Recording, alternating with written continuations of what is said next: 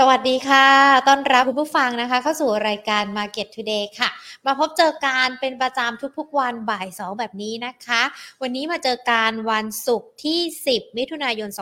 2565 อยู่กับหญิงหญิงวิวันวันเศรษฐาถาวรแล้วก็ทีมงาน Market Today ทุกๆท่านนะคะ ที่จะมาพูดคุยในเรื่องของประเด็นเกี่ยวข้องกับการลงทุนกัน ก่อนที่เราจะไปไล่เรียงประเด็นต่างๆ ที่เกิดขึ้นนะคะ ขอบพระคุณผู้ใหญ่ใจดีที่ให้การสนับสนุนรายการ Market Market Today ของเรากันก่อนค่ะ True 5G คบกับ True ดียิ่งกว่านะคะ แล้วก็จากทางด้านของธนาคารไทยพาณิชย์จำกัดมหาชนค่ะ ขอขอบพระคุณมาณโอกาสนี้ด้วยนะคะ ที่ให้การสนับสนุนรายการ Market Today ทำให้ทั้งหญิงแล้วก็ทีมงานเนี่ยเข้ามาพูดคุยกับแฟนรายการกันเป็นประจำทุกๆวันเลยนะคะ คุณผู้ชมที่เข้ามาแล้วไม่ว่าจะเป็นทั้ง Facebook หรือว่า YouTube นะคะ อย่าลืมเลย เข้ามาที่ Facebook เนี่ยกดไลค์กดแชร์กันด้วยนะคะ หรือว่าแม้แต่ทางด้านของ YouTube กด Subscribe ช่อง Money and Banking Channel กันไว้ได้นะคะ จะได้ไม่พลาดในเรื่องของการเงินการลงทุนรวมไปถึงเคล็ดลับเทคนิคต่างๆ ที่ช่องของเราเนี่ยทำออกมาเพื่อที่จะทำให้ทุกๆคนเนี่ยได้รู้ในเรื่องของการเงินการลงทุนมากยิ่งขึ้นด้วย และสวัสดีอีกหนึ่งช่องทางทางด้านของ Podcast Money and Banking Podcast ด้วยนะคะ รวมไปถึงใครติดตามการผ่านทาง Line แอดหรือว่ายังไม่ได้เป็นเพื่อนกัน แอดกันมาที่ Line แอปพลิเคชันของเรานะคะแอด Market Today ตัวเล็กทั้งหมดเลย ก็กดเพิ่มเป็นเพื่อนกันจะได้เป็นเพื่อนกันอีกหนึ่งช่องทางได้นะคะอะมาดูกันดีกว่าวันนี้ตลาดหุ้นไทยเป็นอย่างไรกันบ้าง ช่วงเช้าเนี่ยต้องบอกว่าตลาดหุ้นมีการปรับตัวลดลงไปนะ 4.95 จุดนะคะ ช่วงเช้าเนี่ยปิดกันไป 1,636.39 จุด มูลค่าการซื้อขายประมาณ 32,000 กว่าล้านบาท โดยวันนี้นะคะ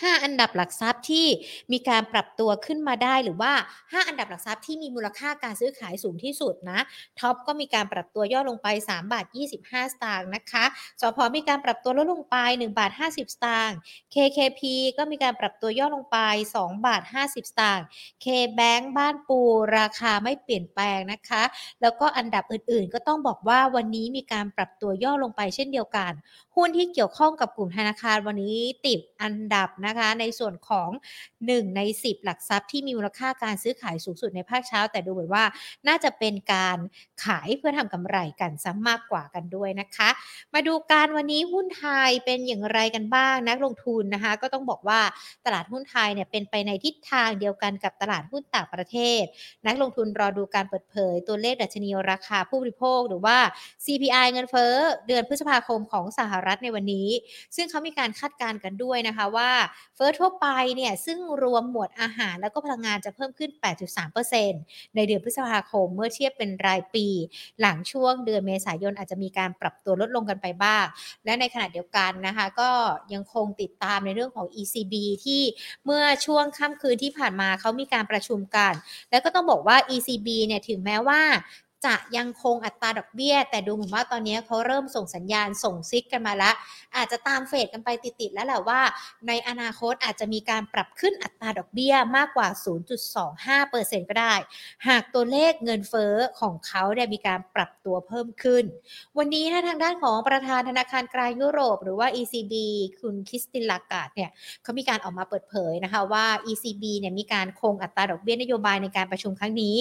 แต่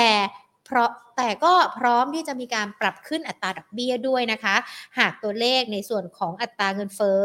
มีการปรับตัวเพิ่มขึ้นกว่าที่คาดการกันไว้ ตัวเลขคาดการเงินเฟ้อของ ECB ในช่วงเดือนกันยายนเนี่ยเขามีการคาดการกันนะ ว่าจะส่งสัญญาณการปรับเพิ่มขึ้นไม่ต่ำกว่า 2.1%ในปี 2567 อันนี้เขามองมองกันกันไกลกันสักนิดนึงนะ มันก็เลยอาจจะเป็นแรงที่ทำให้ ECB นั้นมีการปรับขึ้นอัตราดอกเบี้ยกันด้วยก็ได้นะคะขณะเดียวกันวันนี้ก็มีมุมมองจากทางด้านทิศทางภาวะเศรษฐกิจเหมือนกันนะ จากทางด้านของรัฐมนตรีคลังสหรัฐ นายเจเน็ตเยเลนเนี่ยเขาก็บอกว่า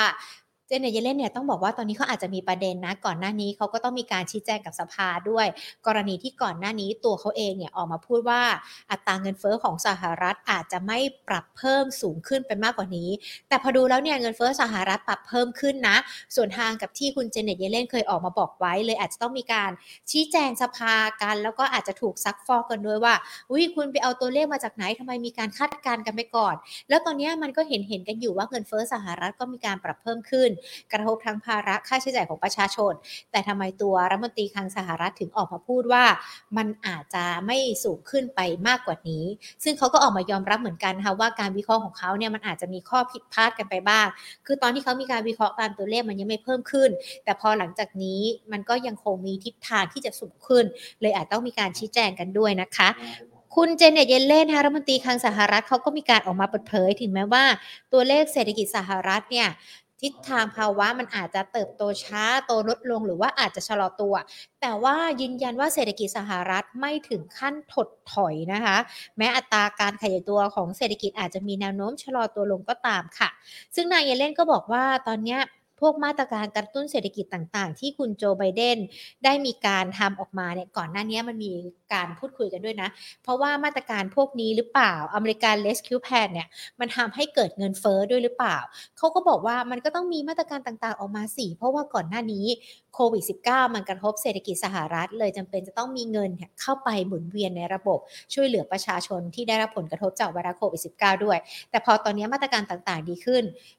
สถานการณ์ดีขึ้น ก็ต้องถอนมาตรการออกมา มันก็อาจจะส่งผลต่อในเรื่องของเงินเฟ้อได้ มันไม่ใช่แค่สหรัฐเท่านั้นนะคะ อย่างประเทศไทยของเราเองก็เช่นเดียวกัน ก่อนหน้านี้มีไวรัสโควิด -19 เราก็มีการอัดเงินเข้าระบบเพื่อช่วยเหลือประชาชน แบ่งเบาภาระประชาชน แต่ตอนนี้สถานการณ์ดีขึ้นมาตรมาตรการต่างๆ ก็ต้องถอนออกมาด้วย พอถอนออกมาเดี๋ยวก็ต้องดูอีกว่าหลังจากนี้มันจะเกิดอะไรขึ้นกันด้วยนะคะ แต่เนี่ยก็ถือว่าเป็น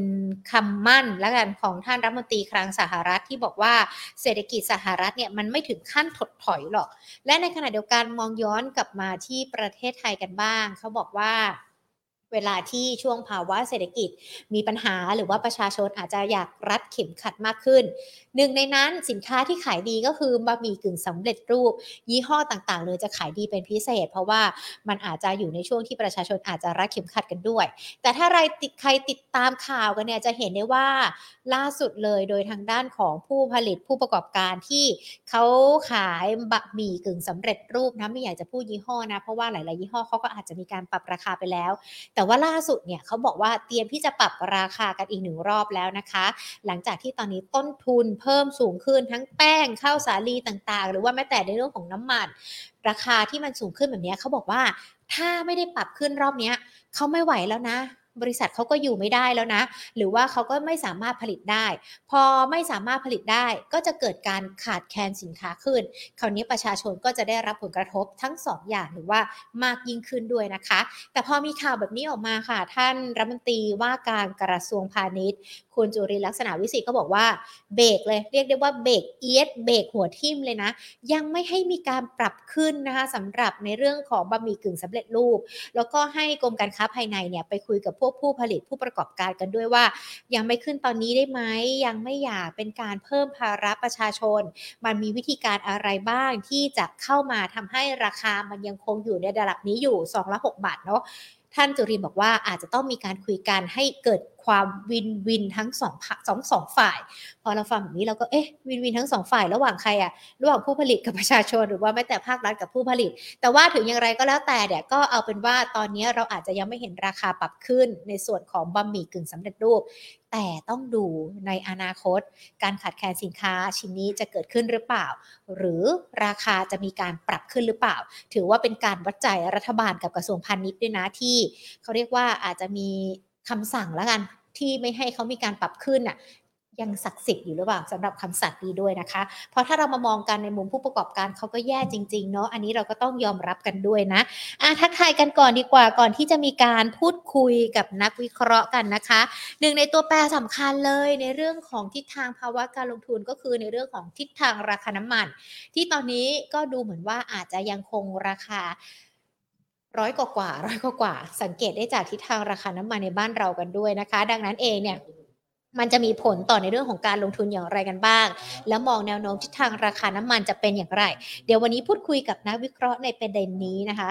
ราคาน้ำมันพุ่งจะส่งผลต่อหุ้นในกลุ่มพลังงานอย่างไรกันบ้าง และในขณะเดียวกันนักลงทุนจะต้องมีการ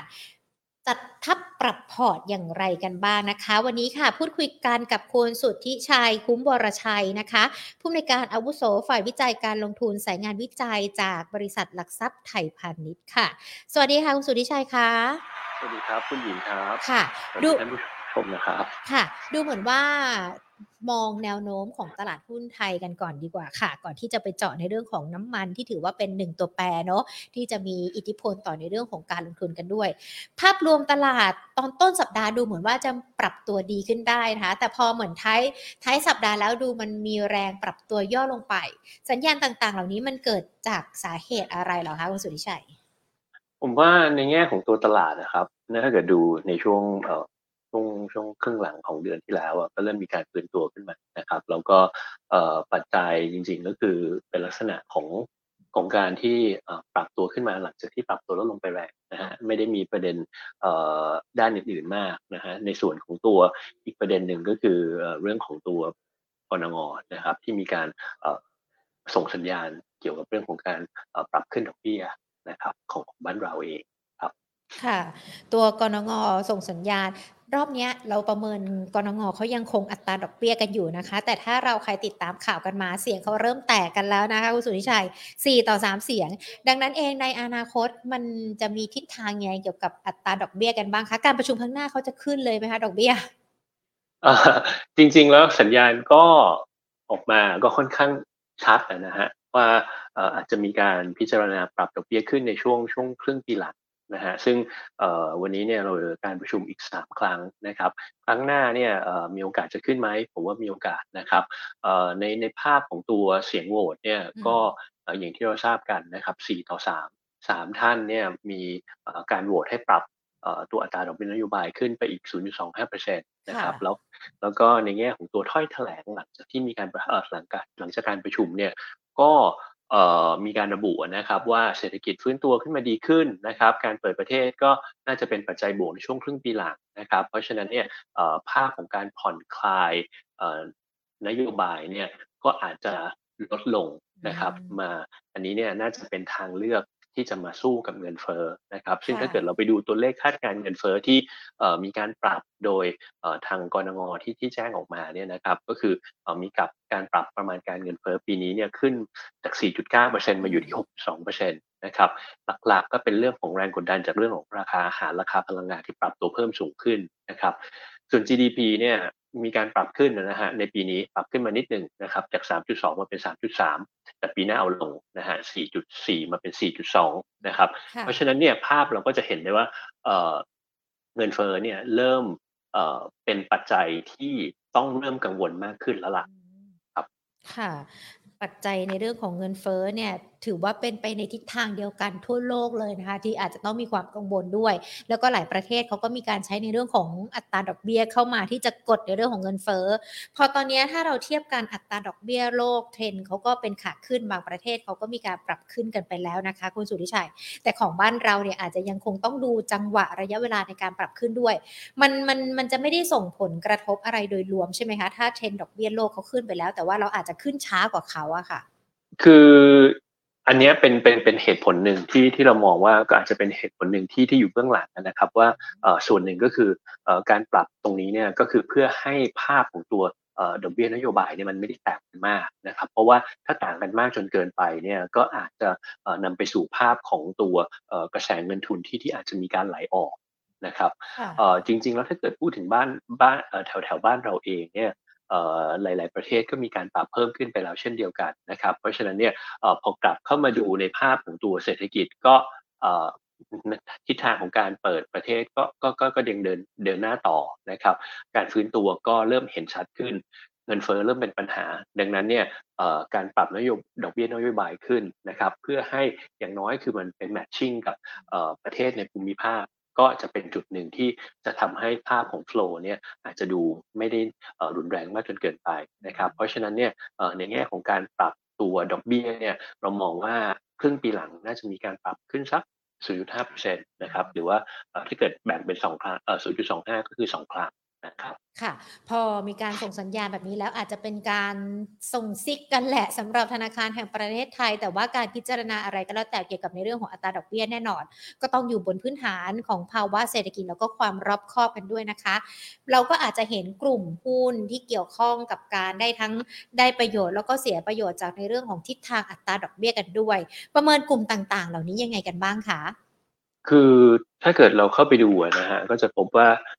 ในภาพของการขึ้นดอกเบี้ยเนี่ยก็อาจจะทำให้ในแง่ของตัวกลุ่มแบงก์เนี่ยได้ประโยชน์นะครับเพราะว่าโดยเฉพาะอย่างยิ่งในกลุ่มแบงก์ขนาดใหญ่นะครับ เพราะว่าส่วนใหญ่ตรงนี้เนี่ยภาพของตัวตัวตราดอกเบี้ยที่เงินกู้เนี่ยก็จะมีการปรับเพิ่มขึ้นได้นะครับ ซึ่งตรงนี้เนี่ยก็จะทำให้ตัวส่วนต่างของดอกเบี้ยเนี่ยมีการขยายตัวขึ้นนะครับ ซึ่งก็จะเป็นบวกกับในแง่ของตัวผลประกอบการนะครับ แต่ว่าในขณะเดียวกันเนี่ยก็ต้องบอกว่า กลุ่มอื่นๆนะฮะที่อาจจะได้ประโยชน์อยู่ก็อาจจะมีพวกกลุ่มพวกประกันอะไรพวกอย่างนี้นะฮะก็อาจจะเป็นสองกลุ่มที่ได้ประโยชน์ แต่ว่าที่เหลือเนี่ยก็คงต้องไปดูแล้วล่ะฮะเพราะว่าดอกเบี้ยจริง ๆ ก็ถือว่าเป็นต้นทุนนะครับ ใครที่มีในส่วนของตัวภาระดอกเบี้ยเยอะๆดอกภาระเงินกู้เยอะๆนะครับ อันนี้ก็จะเป็นมีมี อาจจะมีโอกาสที่จะได้รับผลกระทบในเชิงลบนะครับเพราะฉะนั้นเนี่ยถ้าเกิดดูในภาพของตัวการขึ้นดอกเบี้ย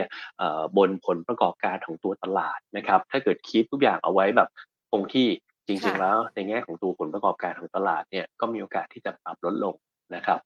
ค่ะ อะ ก็ถือว่าเป็นประเด็นมุมมองเกี่ยวกับในเรื่องของอัตราดอกเบี้ยที่ในช่วงนี้มันอาจจะมีผลต่อในเรื่องของการลงทุนในตลาดหุ้นมากสักหน่อยนะคะ เลยอาจจะหยิบยกขึ้นมาถามคุณสิทธิชัยกันด้วย และแน่นอนนะคะ คุณสิทธิชัยต้องบอกว่าตอนนี้เราติดตามการปัจจัยจากต่างประเทศ สงครามรัสเซียยูเครน เงินเฟ้ออัตราดอกเบี้ย แล้วก็ในเรื่องของภาวะเศรษฐกิจต่าง ๆ จากต่างประเทศที่อาจจะถดถอยกันบ้าง โตช้ากันบ้าง แล้วอีกหนึ่งประเด็นที่เรายังคงต้องติดตามกัน แล้วก็อาจจะมีผลต่อในเรื่องของการลงทุนด้วย ก็คือในเรื่องของทิศทางราคาน้ำมัน ราคาน้ำมันขึ้นทีนี่สะดุ้งเลยนะคะสำหรับทิศทางราคาน้ำมัน มองหลังจากนี้ที่เหลือของปีนี้ยังไงกันบ้างคะผมมองในแง่ของตัวตัวน้ำมันเนี่ยจริงๆแล้วถ้าเกิดถ้าเกิดจำกันได้ตอนตอนแรกที่เราพูดกันถึงเรื่องของตัวเกี่ยวเรื่องของดอกเบี้ยเนี่ยสุดก็คือมันมาจากเงินเฟ้อนะฮะเงินเฟ้อเนี่ยก็ก็ก็มาจากเรื่องของตัวราคาพลังงานที่ปรับตัวเพิ่มสูงขึ้น ซึ่งถ้าเกิดคนมองที่ราคาพลังงานเนี่ย ก็อาจจะมองส่วนหนึ่งก็คืออาจจะมองว่าภาพของตัวรัสเซียยูเครนเนี่ยก็จะเป็นจุดหนึ่งที่ทำให้ตัวราคาน้ำมันมีการปรับตัวเพิ่มขึ้นมา แต่จริงๆ ถ้าเกิดเราเข้าไปดูในตั้งแต่ปีที่แล้วในช่วงครึ่งปีหลังนะครับต่อเนื่องมาจนถึงช่วงต้นปีที่ผ่านมาเนี่ยเราก็จะพบว่าจริง ๆ แล้วราคาน้ำมันมันทยอยปรับตัวเพิ่มขึ้นมาตลอด นะครับ เพียงแต่ว่ามันก็มีปัจจัยเร่งก็คือเรื่องของตัวตัวรัสเซียยูเครนนะฮะตอนนี้เนี่ยมองในช่วงที่เหลือเป็นยังไง ผมว่าเราต้องกลับมาดูที่โจทย์ก่อนว่าในภาพของตัวการที่ทำให้ราคาน้ำมันปรับตัวเพิ่มขึ้นมาในช่วงก่อนหน้าเนี่ยปัจจัยหนึ่งก็คือเรื่องของตัวอุปสงค์ที่เพิ่มขึ้นทั่วโลกนะครับหลักๆ ก็คือเราก็จะเห็นภาพของการทยอยกลับมาทำกิจกรรมทางเศรษฐกิจนะครับ ก่อนหน้านี้เนี่ยก็จะฝั่งเป็นฝั่งของตัวตัว ประเทศอย่างอเมริกาหรือฝั่งของยุโรปนะครับตอนนี้เนี่ยก็กลับมาอยู่ที่ประเทศทางเอเชียบ้านเรานะครับ ในขณะที่ฝั่งของ supply เนี่ยผมว่ามันยังตึงอยู่นะครับ เพราะว่าภาพของตัวโอเปกเองเนี่ยเขาก็มีการค่อยๆปรับเพิ่มขึ้นนะครับ แล้วก็ในภาพของตัวกลุ่มที่อยู่นอกโอเปกเองเลยเนี่ยถ้าเกิดเราจำกันได้ ผมว่าเราย้อนหลังกลับไปไม่ถึง 2 ปีดีเนี่ยเรายังเจอราคาน้ำมันอยู่ในระดับที่แบบว่า เคยเห็นติดลบด้วยในปี 20นะครับเพราะฉะนั้นเนี่ยสิ่งหนึ่งก็คือต้องบอกว่าราคาน้ำมันเมื่อปีที่แล้วก็ยังอยู่ที่ระดับประมาณสัก 50 เหรียญ 60 เหรียญ ดังนั้นเนี่ยการที่จะลงทุนใหม่นะวันนี้ที่บอกว่าร้อยเหรียญทุกคนต้องลงทุนน้ำมันใหม่จะเข้ามา ผมว่ามันอาจจะไม่ได้เร็วนะครับในภาพของตัวอุปทาน ดังนั้นเนี่ยเราก็จะเห็นภาพของตัวอุปสงค์ที่พุ่งสูงขึ้น แต่ว่าอุปทานเนี่ยมันยังไม่ได้มันยังไม่ได้ขึ้นมานะครับ ดังนั้นเนี่ยส่วนหนึ่งก็จะเป็นจุดหนึ่งที่ทำให้เราเรามองว่าภาพเนี้ยยังยังจะเป็นภาพที่เป็นแบบนี้อยู่นะครับ แล้วถ้าเกิดดูไปอีกสักนิดหนึ่งนะครับ วันนี้เนี่ยเราก็จะเห็นว่าน้ำมันที่ตึงๆจริงๆเนี่ยเป็นน้ำมันหลักๆอยู่ 3 ตัวเลยหนึ่งคือน้ำมันน้ำมันดีเซล น้ำมันดีเซลเนี่ยเป็นน้ำมันเศรษฐกิจเป็นน้ำมันของอุตสาหกรรม นะครับ ก็การทำกิจกรรมทางเศรษฐกิจเพิ่มขึ้นน้ำมันความต้องการใช้น้ำมันดีเซลก็เยอะขึ้นนะครับรุ่นที่2เนี่ยเรากำลังเข้าสู่ช่วงฤดูร้อนของฝั่งฝั่งตะวันตกเขาฝั่งทางทางทางยุโรปอเมริกานะครับ เพราะฉะนั้นเนี่ยก็จะเป็นช่วงของการ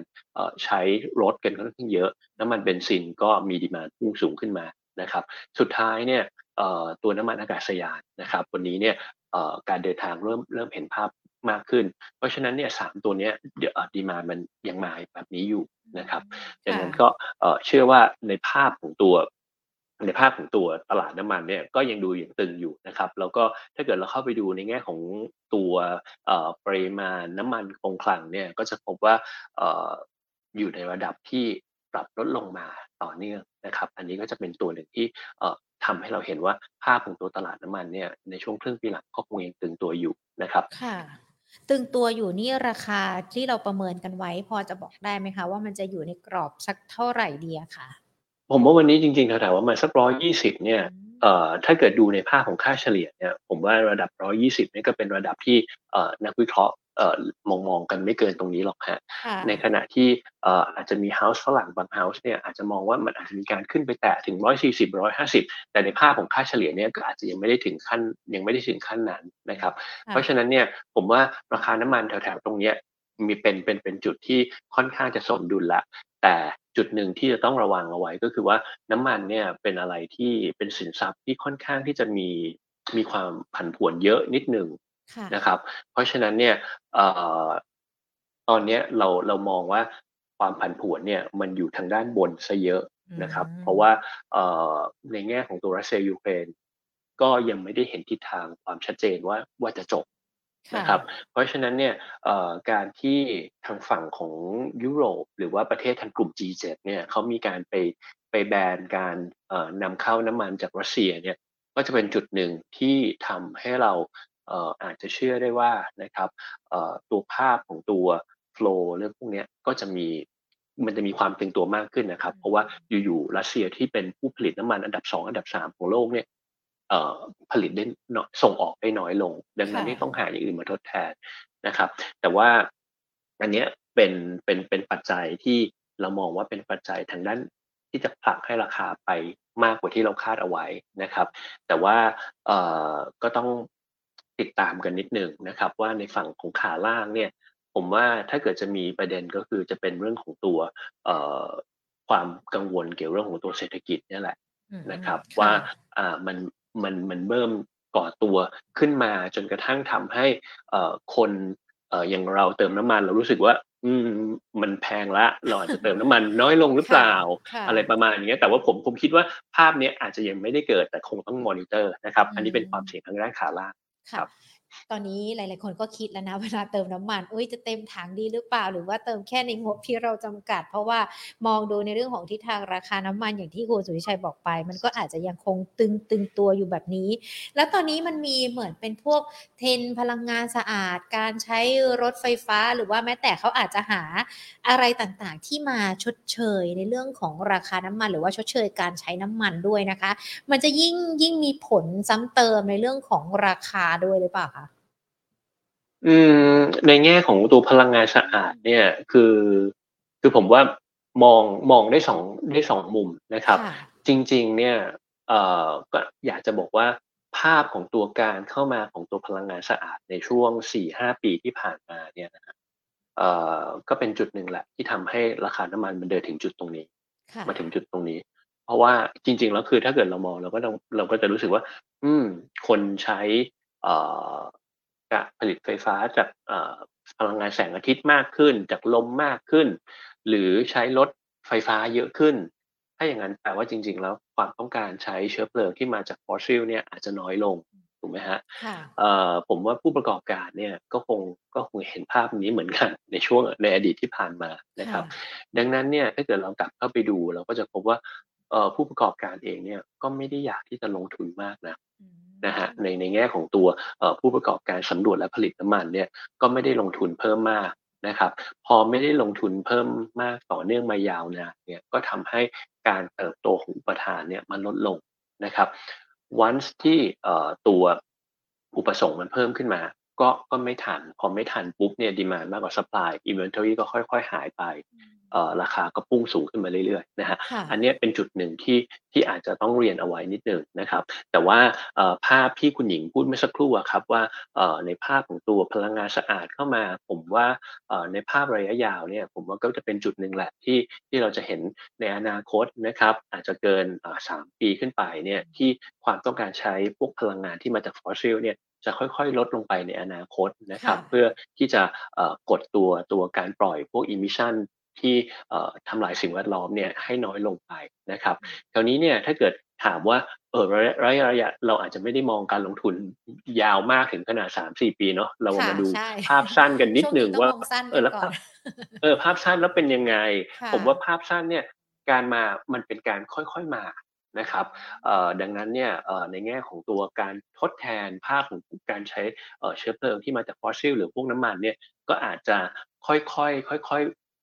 เพิ่มขึ้นมาทีละนิด ถ้าเกิดเรากลับมาดูที่สัดส่วนของอการขายรถยนต์ไฟฟ้าในบ้านเราเองเนี่ยนะครับ ของไทยเราอะวันวันนี้เนี่ยอาจจะอยู่ที่ประมาณสักสี่เปอร์เซ็นต์นะครับกว่าที่จะขึ้นไปจนถึง ใกล้ๆ 20%ได้เนี่ย forecast ของทางทาง SCBS ที่ทำเอาไว้เนี่ยก็คือ 3 ปีต่อจากนี้ก็คือแถวๆประมาณปีเอ่อ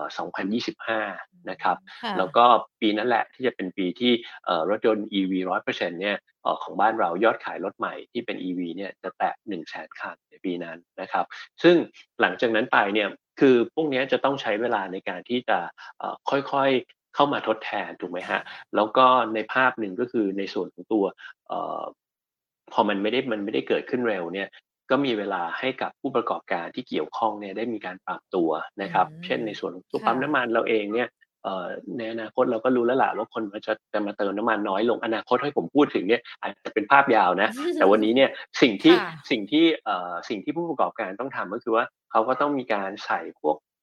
เติมพวกแบบหัวอัดไอตัวอัดประจุไฟฟ้าเนี่ยเข้ามาอยู่ในปั๊ม นะครับค่อยๆใส่เข้ามาในอนาคตเพื่อที่จะเป็นการดึงทราฟิกในอนาคตเข้ามาด้วยนะครับแล้วก็ต้องมีการวางกลยุทธ์ไปด้วยแหละว่าในภาพของตัวคนที่มาเติมมามามามาเขาเรียกว่าอะไรอัดไฟฟ้าเนี่ยแล้วระหว่างที่รอเนี่ยเออจะใช้เวลาจะจะใช้เวลาระหว่างนั้นทำอะไร ซึ่งตรงนี้ก็จะเป็นพวกพวกบริการเสริมที่เขาอาจจะสามารถที่จะทำเพิ่มได้นะครับ เพราะฉะนั้นเนี่ย ผมว่าภาพในระยะสั้นถึงกลางปีนี้เนี่ยสัดส่วนยังไม่ได้เยอะมากนะครับการใช้น้ำมันจากเครื่องยนต์สันดาปเนี่ยคงยังมีอยู่นะครับการเปิดเมืองหลังจากโควิด ก็อาจจะยังทำให้เป็นตัวที่ทำให้ภาพของตัวการใช้น้ำมันยังเพิ่มสูงขึ้นอยู่ ครับค่ะก็คือถ้าเป็นเทรนพวกพลังงานสะอาดหรือว่ารถยนต์ไฟฟ้าอาจจะต้องเห็นความชัดเจน รอจากนี้สัก 2-3 ปี ในช่วงสั้นเนี่ยน้ำมันก็น่าจะยังคงเป็นที่ต้องการสำหรับทั้งแม้แต่อุตสาหกรรมเอง หรือว่าแม้แต่ประชาชนทั่วทั่วไปเองกันด้วยนะคะ ดังนั้นเองค่ะพอเราจับสัญญาณทั้งในเรื่องของทิศทางราคาน้ำมันกันได้แล้ว หรือว่า เทรนในเรื่องของพลังงานสะอาดที่จะเข้ามาทดแทนกันด้วยนะคะ และในช่วงสั้นล่ะคะคุณสุนิชัยพอดูจากปัจจัยต่างๆ แล้วเนี่ยหุ้นที่เกี่ยวข้องกับทั้งอ้างอิงราคาน้ำมัน ราคาพลังงานมันยังคงมีความน่าสนใจอยู่ไหมคะครับคือในส่วนของตัวหุ้นหุ้นพลังงานเนี่ยที่ที่เกี่ยวข้องกับเรื่องของตัวราคาน้ำมันในบ้านเราเนี่ยผมว่าด้วยความที่ราคาน้ำมันมันปรับเพิ่มขึ้นมาค่อนข้างเร็วแล้วก็ค่อนข้างแรงนะครับ แล้วก็เอ่อส่วนหนึ่งก็ต้องเรียนว่าเอ่อภาพของตัวตลาดเนี่ยยังมีความผันผวนค่อนข้างสูงนะครับเอ่อดังนั้นเนี่ยในในมุมของของเราเนี่ยเรามองระยะสั้นสำหรับสูกลุ่มนี้เนี่ยยังมีความน่าสนใจอยู่อย่างที่เคยเคยเอ่อนำเสนอทางทางท่านผู้ชมไปนะครับ ว่าในภาพของตัวหุ้นพลังงานเองเนี่ย ก็สามารถจะตอบโจทย์ในช่วงที่เป็นลักษณะของเศรษฐกิจที่เป็นลักษณะของ stagflation ก็คือการเติบโตต่ำเงินเฟ้อสูงนะครับกลุ่มพวกนี้ก็ยังดูมีความน่าสนใจ แต่ก็ต้องเน้นว่าราคามันขึ้นมาพอสมควรนะครับ ดังนั้นเนี่ยเราคงเลือกที่จะเป็นลักษณะของ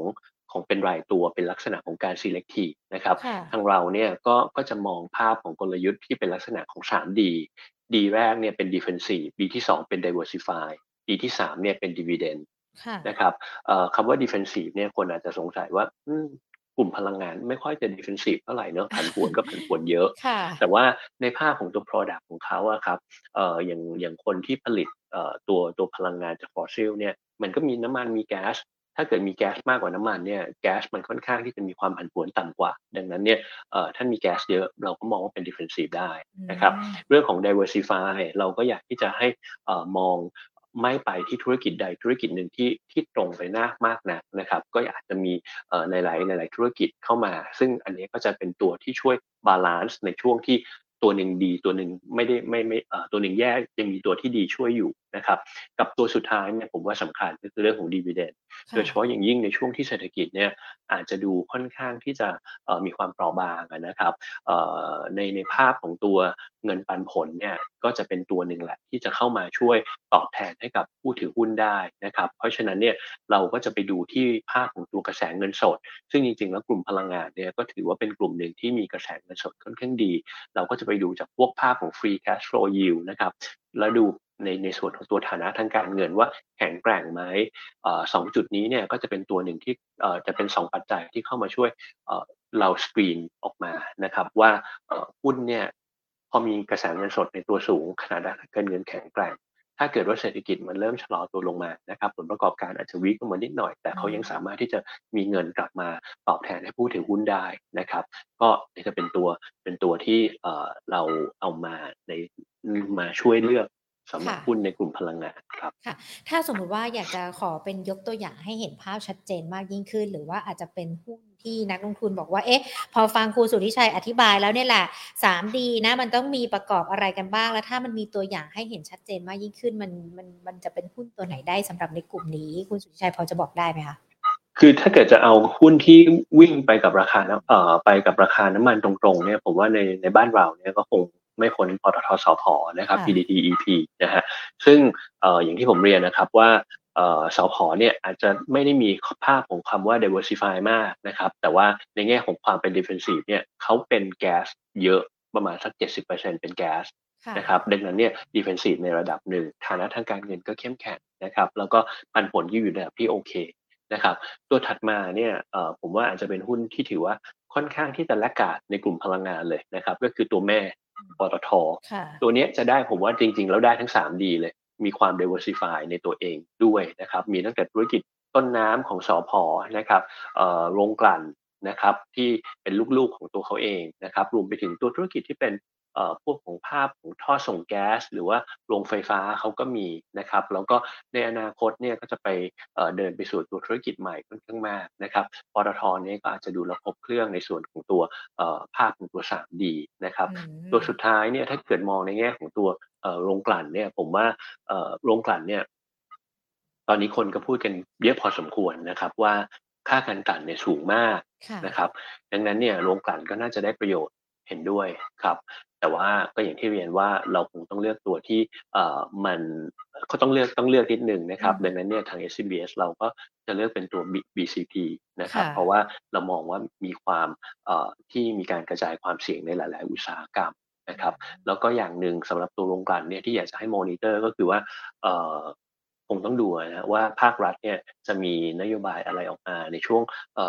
ปลายเดือนนี้หรือเปล่าเดี๋ยวเรื่องของตัวทิศทางของภาคการกลั่นในบ้านเรา นะครับ ซึ่งอันนี้เนี่ยก็ต้องก็ต้องระวังนิดนึง เพราะว่าเออมันอาจจะเป็นทางด้านลบก็ได้นะครับ แต่ว่าก็คงต้องตามดู แต่ว่าในถ้าเกิดอ้างอิงในอดีตเนี่ยเออเราเรามองว่าผลกระทบน่าจะไม่ได้ไม่ได้มีมากนะครับค่ะ ตัว BCP เองดูเหมือนว่าล่าสุดเขาก็มีประเด็นเหมือนกันนะคะ ที่เตรียมโอนหุ้นบริษัทย่อยให้กับทั้งออมสินแล้วก็ทิพยะด้วย อันนี้ก็ก็ยังคงมีความน่าสนใจกันอยู่สำหรับตัวนี้ ค่ะ คุณสุนิชัยคะพอเรามองกันเนี่ยทั้งในเรื่องของภาพรวมตลาดที่เกิดขึ้น หรือว่าแม้แต่เจาะในเรื่องของทิศทางราคาพลังงานน้ำมันอย่างที่เราคุยกันไปว่าราคาน้ำมันพุ่งเนี่ยมันส่งผลต่อหุ้นในกลุ่มพลังงานอย่างไรกันบ้างแน่นอนว่าพอมันมีประเด็นเข้ามาเนี่ยไม่ว่าจะเป็นประเด็นอะไรมันก็อาจจะมีทั้งในแง่บวก แล้วก็แง่ลบต่อในเรื่องของการลงทุนในกลุ่มนี้กันด้วย แต่กลุ่มนี้ก็ยังถือว่ามีความน่าสนใจแล้วควรมันมีความจำเป็นไหมคะที่นักลงทุนอาจจะต้องมีหุ้นในกลุ่มนี้เอาไว้ในพอร์ตของตัวเองด้วย ผมว่าคือถ้าเกิดเราดูในช่วงเอ่อตั้งแต่ครึ่งครึ่งปีแรกเอ่อตั้งแต่ต้นปีที่ผ่านมานะครับ ก็จะพบว่าหุ้นกลุ่มนี้เนี่ยเป็นกลุ่มที่ให้ผลตอบแทนที่ค่อนข้างที่จะที่จะโอเคนะครับ แต่ว่าเอ่อด้วยสไตล์ของของตัวหุ้นเนี่ยก็เป็นหุ้นที่มีความผันผวนเยอะนิดหนึ่งนะครับเอ่อนักลงทุนที่ที่อยากที่จะถือหุ้นประเภทนี้เนี่ยก็อาจจะต้องเอ่อมี เขาเรียกนะมีประสบการณ์มากนิดหน่อยนะครับ หรือว่าทนรับความเสี่ยงได้ในบางช่วงนะครับ เพราะว่าความผันผวนเนี่ยมีอยู่แล้วล่ะอยู่อยู่น้ำมันถ้าสมมุติวันนี้เราบอกว่าอยู่ร้อยี่สิบอยู่มีข่าวปุ๊บขึ้นมาบอกว่ายกเลิกแซงชั่นสงครามจบ ราคาน้ำมันอาจจะไม่ได้ยืนอยู่ตรงนี้ถูกไหมฮะแต่ภาพเนี่ยผมต้องเรียนว่าอย่างที่เรียนอะผมว่ารัสเซียยูเครนเป็นปัจจัยหนึ่ง นะครับ แต่ว่าอพอหมดถ้าไม่มีเรื่องนี้ราคาลงไหมผมว่าลง แต่ว่าเป็นการลงที่ไม่ได้ถาวรราคาน้ำมันเนี่ยผมว่ามัน new normal ยังสูงกว่าในอดีตที่ผ่านมานะครับ เพราะฉะนั้นเนี่ยก็ลงทุนได้ไหมผมว่าลงทุนได้ แต่ว่าเป็นลักษณะของส่วนหนึ่งเนี่ยคนที่อาจจะแบบใจไม่ได้แข็งพออาจจะอาจจะต้องพยายามทำงานบ้านหรือว่าดูข้อมูลเพิ่มขึ้นนิดหน่อยนะครับแล้วก็ในส่วนของตัว ภาพของตัวบางบางท่านเนี่ยก็อาจจะใช้ลักษณะของการลงทุนที่เป็นลักษณะของการเทรดดิ้งสำหรับหุ้นกลุ่มนี้ได้ ค่ะ อ่า ก็ถือว่าเป็นคำแนะนำสำหรับทิศทางการลงทุนที่เกี่ยวข้องกับหุ้นในกลุ่มของราคาน้ำมันพลังงานต่างๆ ที่อิงตามวัฏจักรปัจจัยที่เกิดขึ้นนะคะ ทีนี้ขอขอคำถามที่คุณผู้ชมสอบถามกันมาในใน Facebook ไลฟ์นะคะอาจจะไม่ได้เกี่ยวข้องกับทั้งหุ้นรายตัว หรือว่าแม้แต่หุ้นที่เกี่ยวข้องกับราคาน้ำมันด้วยนะคะ แต่มีคุณผู้ชมสอบถามมาค่ะ คุณเสกนะ บอกว่าตอนนี้เนี่ยถ้าดูภาพรวมตลาดแล้วคุณสุทธิชัยมองว่าเราควรจะ เพิ่มน้ำหนักการลงทุนหรือว่าถือเงินสดไว้ดีกว่ากันคะ อันนี้อาจจะมองเป็นภาพรวมตลาดเลยนะ ผมว่าเงินสดยังต้องมีอยู่นะครับ เพราะว่าเอออย่างที่เรียนนะครับว่าในในในภาพของตัวเอ่อกรอบเนี่ยเราเรามองกรอบการลงทุนช่วงนี้ก็ยังมีเอ่อมีแนวโน้มที่อาจจะผันผวนลงไปถึงด้านล่างมากมากมากกว่า นะครับ วันนี้เนี่ยเราอาจจะเห็นตลาดอยู่ประมาณสักพันหกร้อยสามสิบถึงสี่สิบนะครับกรอบบนเนี่ยผมว่าเรามองหนึ่งหกหกศูนย์นะครับ กรอบล่างเนี่ยเรามองแถวๆประมาณสักหนึ่งหกสองศูนย์หรือว่าแล้วก็ต่อไปก็เป็นพันหกนะครับมองว่าตลาดเนี่ยก็ยังมียังมีดาวไซด์อยู่นะครับเเรื่องของตัวการทำนโยบายการเงินแบบตึงตัวนะครับของของธนาคารกลางทั่วโลก นะครับรวมถึงประเทศไทยเราเอง แล้วก็ในแง่ของตัว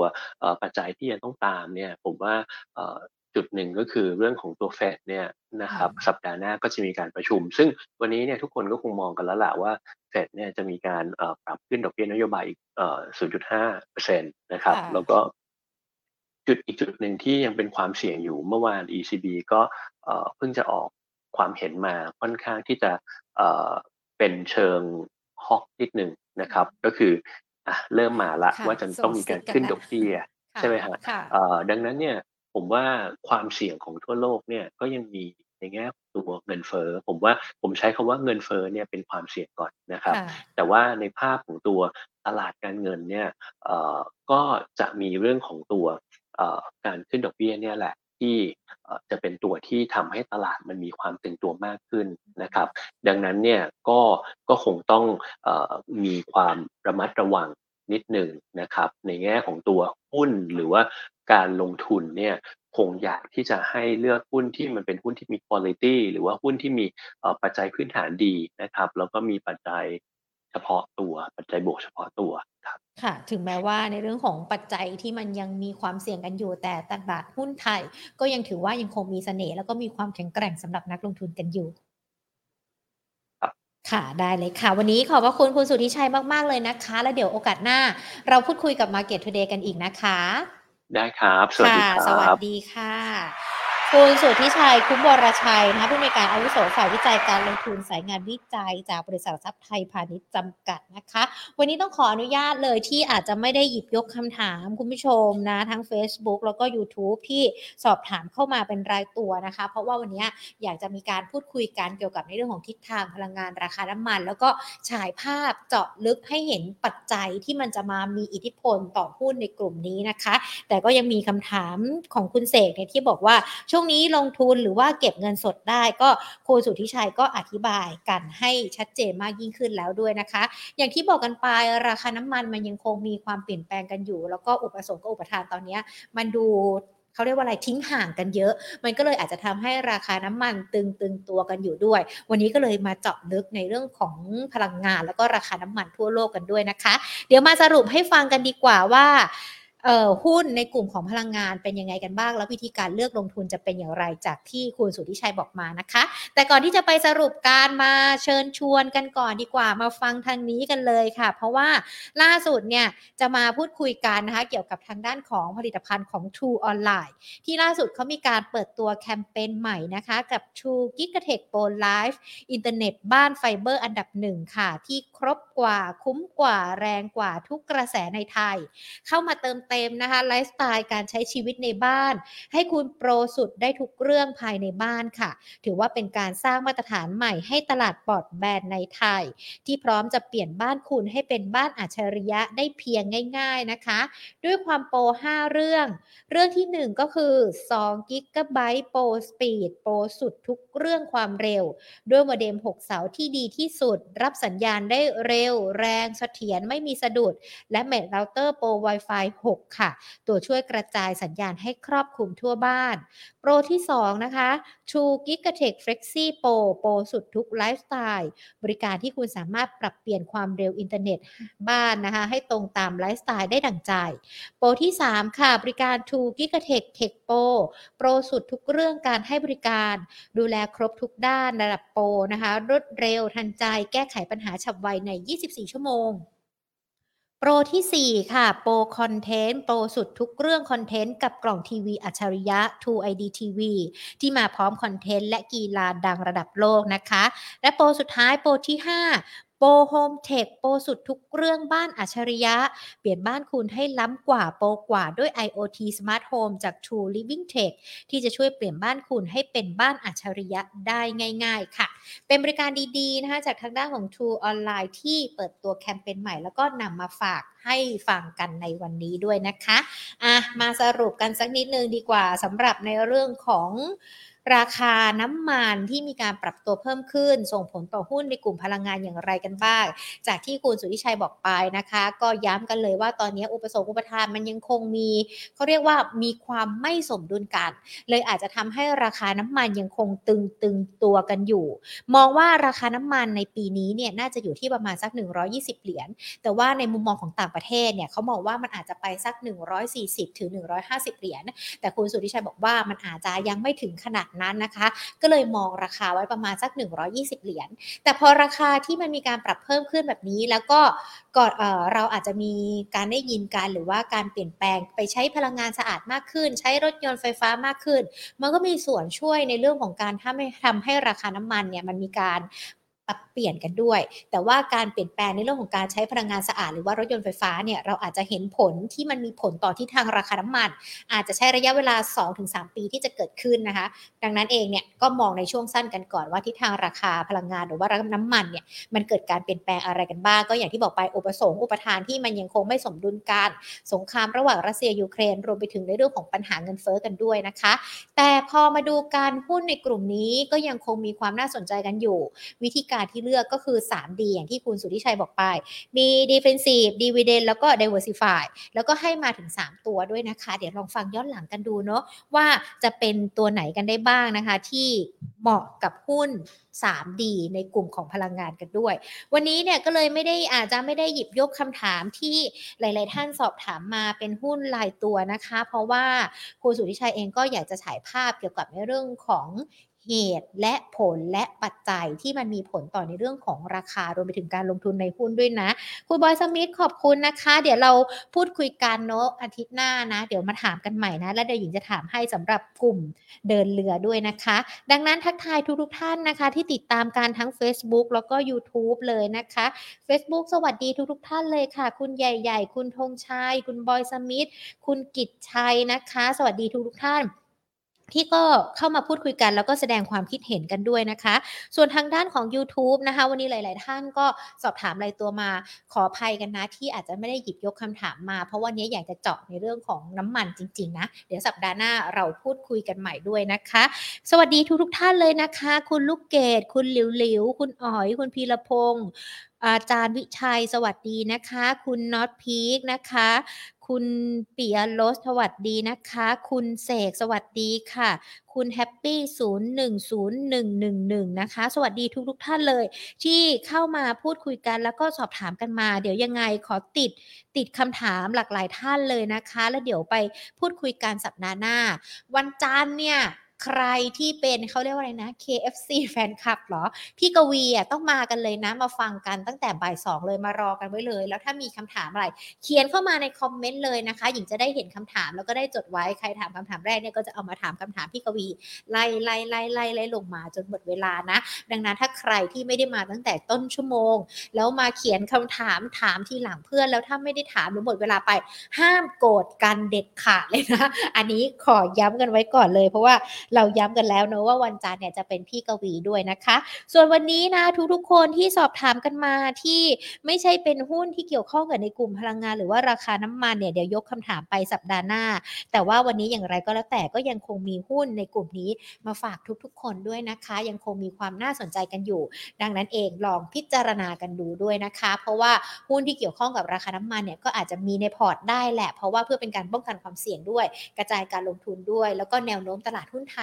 ก็ยังคงดีอยู่ ถึงแม้ว่าจะมีปัจจัยจากต่างประเทศที่เกิดขึ้น แต่ว่าหุ้นไทยก็ยังคงมีเสน่ห์น่าลงทุนสำหรับนักลงทุนนะคะ ส่วน Market Today วันนี้หมดเวลาแล้วนะ อาทิตย์หน้าบ่ายสองมาเจอกันวันจันทร์ต้องมาเจอกันเลยนะกับพี่กวีนะคะ ห้ามพลาดเลยนะคะ วันนี้ลากันไปก่อนค่ะ สวัสดีค่ะ